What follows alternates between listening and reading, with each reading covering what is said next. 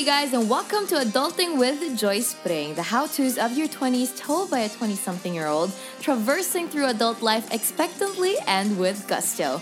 Don't forget to check out joyspring.com for the show notes and use the hashtag, hashtag Adulting with Joy Spring for all your comments, suggestions, and hopefully non violent reactions. Thanks for listening.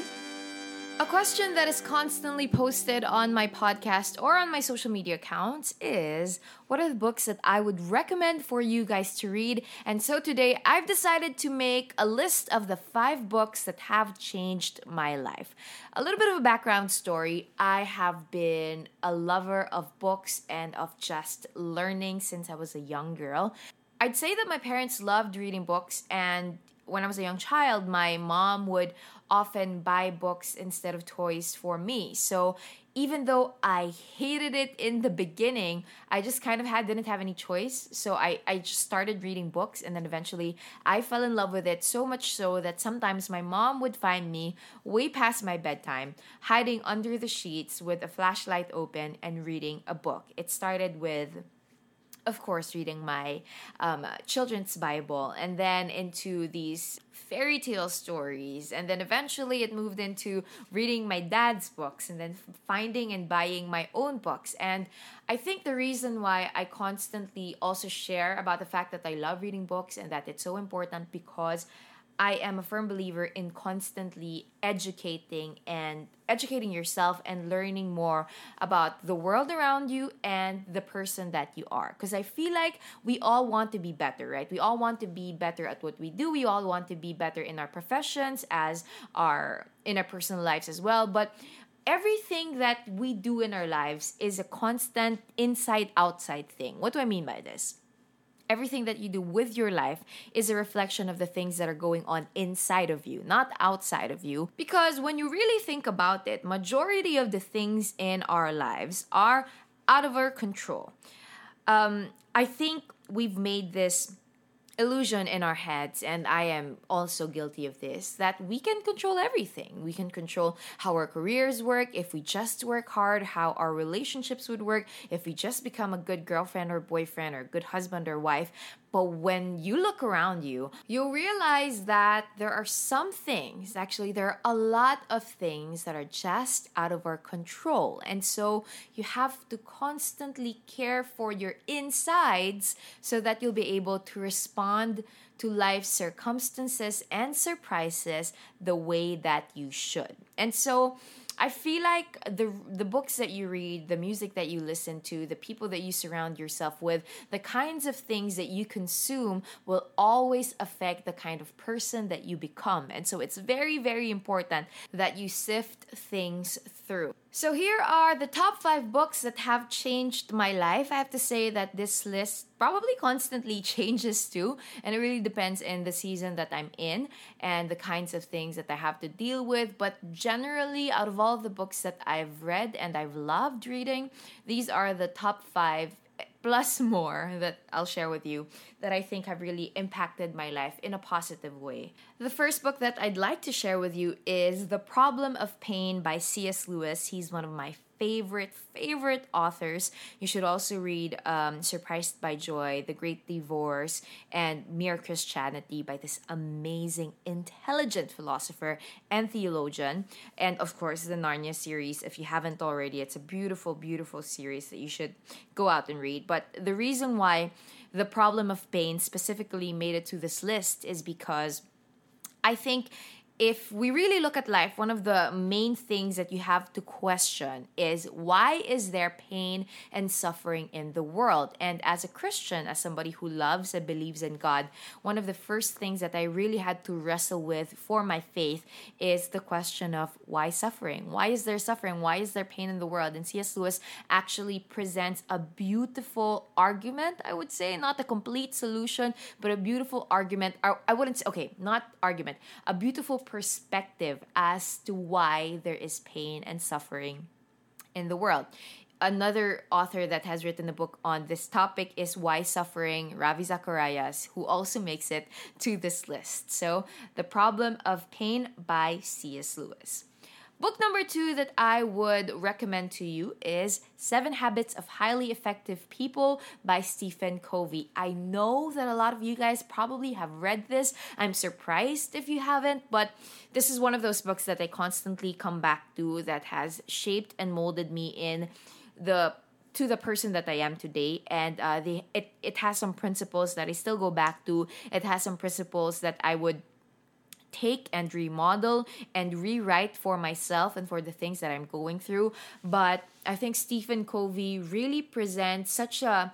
I, I'm not sure if, if he's a Christian, but he has a very moralistic way of applying I guess his professional values and it's very very important I think to to really see that he presents a lot of good tips like yeah, for highly effective people, for you to be more productive and not just productive and successful, but also to actually maximize your potential and be the best version of yourself. So, seven habits of highly effective people. That's number two. Number three will have to be my favorite book from Tim Keller, which is Reason for God. Now, I know that from the title of it, you probably would think that this is a Christian book. And, and yes, it is a Christian book by a pastor, but more than anything, it's a philosophical book that challenges the way that we think, the way that we live our lives, and why it's so important to actually have an absolute sense of morality, an absolute sense of good and evil, and how it will definitely shape the way that we live our lives. So, Reason for God is a very, very interesting book. It's not an easy read. I don't think that any of these books are easy reads, but th- they are definitely reads that will shape and change the way that you think. I have to say also that I often get messages from you guys that say something in the lines of, I don't necessarily know what I believe in, but I'm open to anything. So, if you're the type of person that is open to anything, this is a great book for you to read. Reason for God. It'll challenge a lot of the things that you know or you think you know, and it will definitely pose questions that I think we all at some point in our lives have to answer. All right, that's book number three. Book number four now, that is from one of my favorite speakers, one of my inspirations, one of my favorite writers and authors, Ravi Zacharias. It's a book called The Grand Weaver. I didn't read this per se. I actually listened to the audiobook version of this book and it is just a beautifully written book by Ravi Zacharias, who is an Indian Christian apologist who grew up and lived in India until he was 18 years old and then moved to Canada. And he is just an incredible and prolific writer, speaker, and storyteller. Now, this is one of my favorite books from his, and I think the reason why I love Ravi is because he's he he tells a lot of stories. So if you are like me that you love beautiful words, that you love seeing visual stories come alive, even if it's a non-fiction book, you will definitely love Ravi. And he is an absolutely hilarious guy too. You'll read that in his books, and if you haven't seen him talk, he does a lot of university talks. He's gone to Yale and Stanford and Harvard and Oxford and all these big universities talking about God and answering questions and challenging schools of thoughts with his team in RZIM. And so you should really check him out, Ravi Zacharias, and his book, The Grand Weaver. Okay, we are at book number five already. And um, the fifth book that I really loved and enjoyed reading is Jordan Peterson's 12 Rules for Life. It's a very insightful book. I think Jordan Peterson became really, really popular, especially in the conservative community, uh, way back 2017. A lot of people are triggered by him, but I actually really liked his book. I like his work as a psychologist, and I think you'll find it very interesting too. So those are the five books that I would recommend for you guys to read. Um, some of them I know would probably be difficult to find now, because um, the last time that I tried to look for Reason for God and The Grand Weaver, they don't have it in the local bookstores.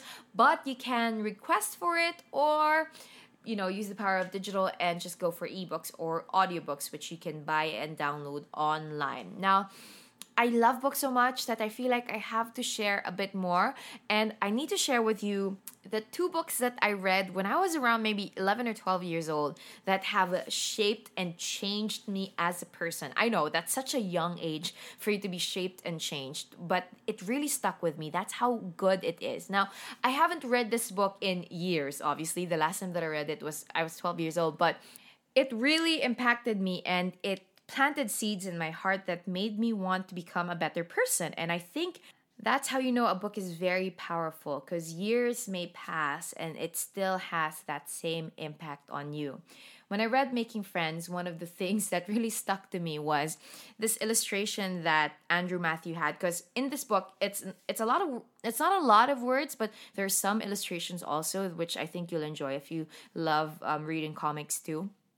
Um, he he talks about how when before you get mad at someone you ask them about that thing first that you're mad about like for example somebody ate your chocolate cake that you've been saving right instead of going to your roommate and just going why did you eat my chocolate cake he goes, You must ask your roommate first if he actually ate it before you get angry. Because how many times have you actually gone up to someone and got angry with them only to find out that they didn't actually do it, right?